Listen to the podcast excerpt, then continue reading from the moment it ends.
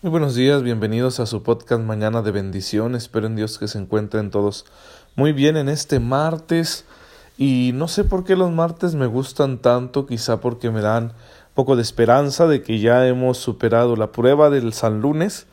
Ya iniciamos nuestra jornada laboral, la semana de trabajo, y pues nos encontramos quizá con otra actitud, con más energía, mejor dispuestos, no sé, me gusta, me gusta el día martes y aquí en el seminario como los martes son martes de comunidad, de estar con un grupo, ¿verdad?, de seminaristas más pequeño, más reducido y me toca acompañarlos, bueno, eso también es agradable, como estar así más cerca de la gente, cuando son poquitos se presta más a convivir mejor y a conocernos mejor.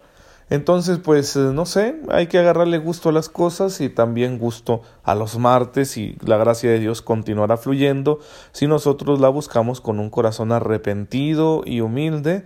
Esa gracia de Dios puede sobreabundar en nuestra existencia y transformar nuestra vida. Como escribe bien San Pablo, donde abundó el pecado, sobreabundó la gracia. Entonces, pues que así sea, que Dios nos conceda que nuestra vida se vaya transformando poco a poco en una, en una existencia cada vez más agradable a Él, que cada vez estemos más dispuestos a hacer su voluntad, a hacer lo que tenemos que hacer de una forma santa, ofreciéndoselo a Él como un culto espiritual y pues dedicándonos a auxiliar, acompañar y compartir con aquellos que más lo necesitan, con quienes más sufren, con los pobres, porque son una señal muy especial de Cristo nuestro Señor.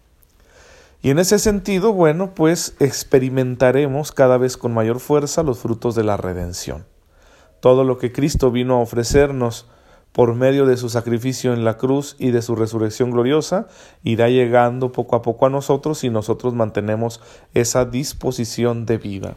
Así que, pues feliz martes a todos, que el Señor les conceda eh, hacer muy bien su trabajo, disfrutarlo y les ayude con el cansancio y el estrés propio de nuestras actividades. Vamos a continuar con nuestra catequesis. Hemos estado hablando sobre la historia de la Iglesia y pues eh, andamos por ahí entre los siglos cuarto y quinto y hemos visto cómo la Iglesia, debido a las crisis internas generadas por las herejías, se ha visto obligada a clarificar la fe.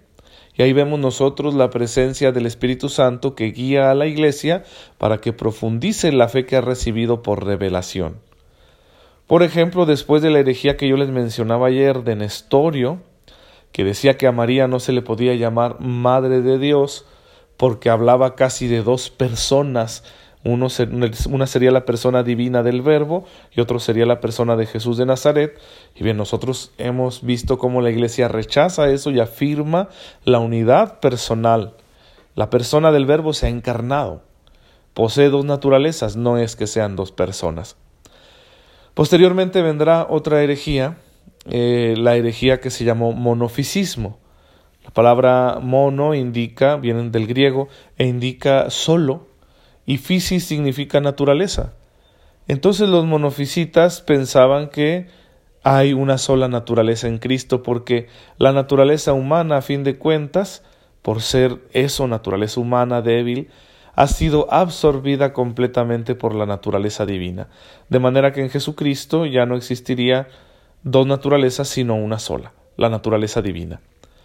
La Iglesia se pronuncia en el concilio de Calcedonia, que se reúne en el año 451, condena esta postura del monofisismo y afirma que en Cristo hay dos naturalezas, la divina y la humana, unidas en la persona del Verbo, sin confusión ni mutación, sin división ni separación. Si las dos naturalezas no se confunden ni se mezclan, pero tampoco se dividen ni separan. Eh, es triste reconocer, ¿verdad?, que después de estas herejías, pues muchas comunidades cristianas muy grandes y con mucha tradición se separaron de la comunión católica. ¿Sí? Tal es el caso de los coptos que actualmente se encuentran en Egipto, la iglesia también etíope, los armenios eh, en Siria, etc. ¿A qué se debe esto? Bueno, a que hay, que hay comunidades que no aceptaron las decisiones conciliares y se eh, empecinaron, ¿sí? se se obsesionaron con mantener la enseñanza herética y pues aquello lleva un rompimiento de la comunión. Es un signo triste en el cuerpo de Cristo, pero hay que ser realistas, hay que aceptar que estas cosas se dan más frecuentemente de lo que uno quisiera. Y es que es difícil aceptar una decisión, conciliar una decisión del magisterio de la Iglesia, porque todos tenemos nuestras opiniones. Y entonces nos cuesta reconocer la acción infalible del Espíritu Santo en aquellos que han recibido ese carisma. Pero ahí está también la docilidad de la fe.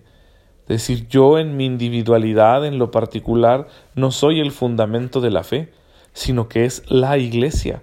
Y en la iglesia hay un ministerio en el cual hombres son llamados a actuar bajo la inspiración del Espíritu Santo para que vayamos profundizando lo que debemos creer. Así que hay que aceptar que el diseño que Dios tiene para su iglesia es tal y no querer corregirle la plana, aunque nos puede costar bastante.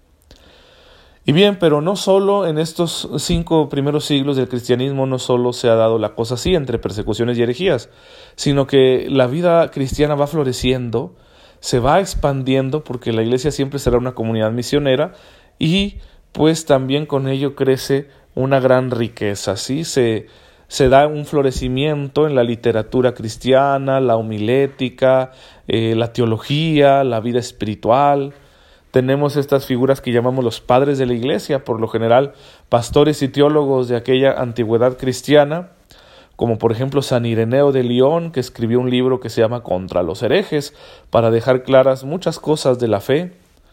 Eh, personas como San Ambrosio de Milán, que fue el que bautizó a San Agustín, como San Jerónimo, que traduce la escritura de las lenguas originales al latín, como San Agustín, que nos dejó un gran ejemplo de humanismo cristiano, y bien, muchos otros, estoy he mencionado a los de la parte occidental de, de, la iglesia, en la parte oriental tenemos a los dos Gregorios, Nacianceno y Niceno, San Juan Crisóstomo, que fue obispo de Constantinopla, y que ese apodo de Crisóstomo significa boca de oro porque era un gran orador, un gran predicador, un gran homileta. Y los dos Cirilos, el de Alejandría y el de Jerusalén, eh, todos promotores de la fe, San Atanasio, ¿sí? un gran defensor de, la fe en contra del arrianismo, eh, San Basilio, el que escribió mucho acerca del Espíritu Santo, y muchos otros que nos tardaríamos pues eh, mucho tiempo en, poder mencionar y citar sus obras, etc. Pero aquí lo que vemos es una vida eclesiástica que va creciendo, va creciendo, las comunidades van creciendo, se multiplican y se desarrolla toda una cultura cristiana un modo de relacionarse, de socializar, que está caracterizado por la vivencia de la fe y la pertenencia a la iglesia, también el arte empieza a ver un arte cristiano inspirado en los grandes temas de la fe. Y en el contacto con el mundo, la iglesia tiene que dialogar, un diálogo que a veces es difícil, pero que ayuda a que la iglesia crezca en el conocimiento de sí misma y que pueda exponer de mejor manera las razones de la fe. Ahí tenemos una riqueza tremenda para ahondar, en los escritos de todas estas personas, grandes santos sobre todo, que nos han dejado un testimonio de cómo era la vida cristiana en aquellos primeros siglos y que nos han ofrecido los fundamentos de la fe. Las enseñanzas de los grandes concilios, por supuesto, forman la columna principal de la enseñanza dogmática de la Iglesia, un dogma es una verdad de fe que ha de ser creído porque así ha sido establecido definitivamente por la Iglesia, asistida por la acción infalible del Espíritu Santo. Y en los primeros cinco siglos se dan los principales dogmas, que son la columna de nuestra fe, como, como el esqueleto, la estructura, el andamiaje de la fe católica. Así que conviene conocer los contextos históricos en los cuales esto fue sucediendo y darnos cuenta de cómo la mano de Dios va guiando a su pueblo a través de las circunstancias históricas que les toca atravesar en los diferentes lugares. Eh, en los siguientes episodios vamos a ir avanzando a través de los siglos en la historia de la Iglesia para ir conociendo cada vez un poquito más de todo esto. Yo lo que rescato son dos cosas muy importantes. Primero, la valentía de tantos creyentes que supieron ir contracorriente en medio de la cultura tan poderosa del imperio romano. Supieron permanecer fieles a una llamada muy exigente de parte de Jesucristo que la conocemos a través de los evangelios y de la predicación apostólica. Supieron permanecer, supieron permanecer firmes a pesar del rechazo, la incomprensión y la persecución y cómo también la Iglesia se ha recuperado a pesar de las crisis internas.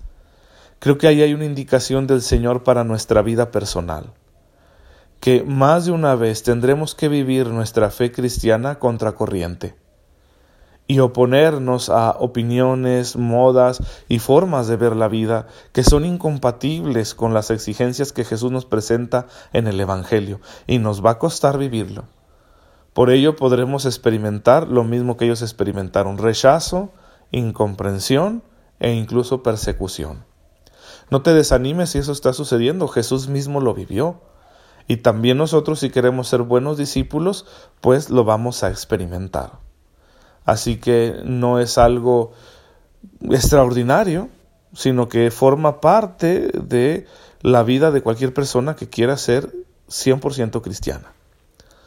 Ahí estará el Señor asistiéndonos, ¿verdad? Para que nosotros podamos seguir caminando, avanzando, aunque sea contracorriente, y ya Él se encargará de mostrar la verdad y la bondad de esta opción que nosotros hemos elegido. Y por otra parte, que también pueden darse crisis internas en nuestra vida de fe. Puede haber momentos en los que yo dude mucho y quiera apartarme del camino, o que no vea bien cómo se está desarrollando la vida de la iglesia, o que haya malos testimonios que me cuestionen muchísimo. Eso también puede darse, o que yo no estoy respondiendo a las exigencias de la vida cristiana porque pues ya he caído en una, en una, situación de pecado, de vicio, y la he mantenido y estoy, híjole, ya en una doble vida. También eso puede darse. Aquí lo importante es ver esas crisis que producen tanto dolor como una oportunidad. Una oportunidad que nos da el Señor para que crezcamos en santidad. Pero para ello tendremos que ser muy valientes, confiar mucho en la gracia y entender que habrá grandes sacrificios que realizar. Cosas que dejar en el camino, renuncias, sí, entregas, opciones valientes si queremos seguir en el camino del Señor siendo verdaderos discípulos. Y claro que la superación de estos obstáculos, tanto los externos como las crisis internas, pues eh, no se van a dar de la noche a la mañana. Pero tener la firme determinación de avanzar y no quedarnos ahí de progresar en la vida cristiana y no conformarnos ni pactar con aquellas situaciones que no son compatibles con lo que Jesús nos está pidiendo. Sí, por supuesto hay caídas y hay momentos en los que no respondemos de la mejor manera. También nos consuela el hecho de que la misericordia de Dios siempre está disponible. Pero no nos engañemos pensando que el Señor nos dice que así estamos bien. Si nuestra respuesta hoy no está siendo como debería ser, pues lógicamente que el Señor nos pide que eso cambie y nos está ofreciendo su gracia para transformar esa realidad. Así que dejémonos guiar por su palabra, por el ministerio de la Iglesia, por la acción del Espíritu Santo en nuestros corazones, para que vayamos avanzando e igual que la iglesia en los primeros siglos, seamos capaces de crecer aún contracorriente y aún a pesar de las crisis internas. Esto fortalecerá nuestra fe, saldremos adelante con una fe más sólida, con una verdadera conversión de pensamiento, para que entendamos lo que significa realmente amar a Dios y entonces, bueno, ahí se estará santificando nuestra vida de un modo más directo y pues eso es lo que Dios quiere de nosotros. Y si nosotros le amamos, nosotros también debemos querer lo mismo que Él quiere. Hermanos, ese es el camino de nuestra fe, no se desanimen, ¿sí? Que el Señor no nos va a dejar solos en esta tarea y nos va a ir sosteniendo con su auxilio divino y con sus consuelos. Así que permitámosle que actúe de esta manera en nuestra existencia. Señor, en esta mañana queremos bendecirte, tanto por las pruebas que pasa tu iglesia en general, como las que nosotros vamos viviendo en lo particular, porque a través de cada momento de crisis, Señor, tú nos permites crecer y nos ayudas a que nuestra fe sea más sólida y más pura, y eso nos lleve a una entrega más generosa según tu voluntad. Ayúdanos constantemente con tu gracia y con tu misericordia. Tú que vives y reinas por los siglos de los siglos. Amén. El Señor esté con ustedes. La bendición de Dios Todopoderoso, Padre, Hijo y Espíritu Santo, descienda sobre ustedes y los acompañe siempre. Hermanos, muchas gracias por dejarme llegar a sus oídos y a sus corazones en esta mañana. Que sigan teniendo muy feliz y bendecido martes. Mm, ya nos veremos mañana si Dios lo permite. Acuérdense de mí en sus oraciones.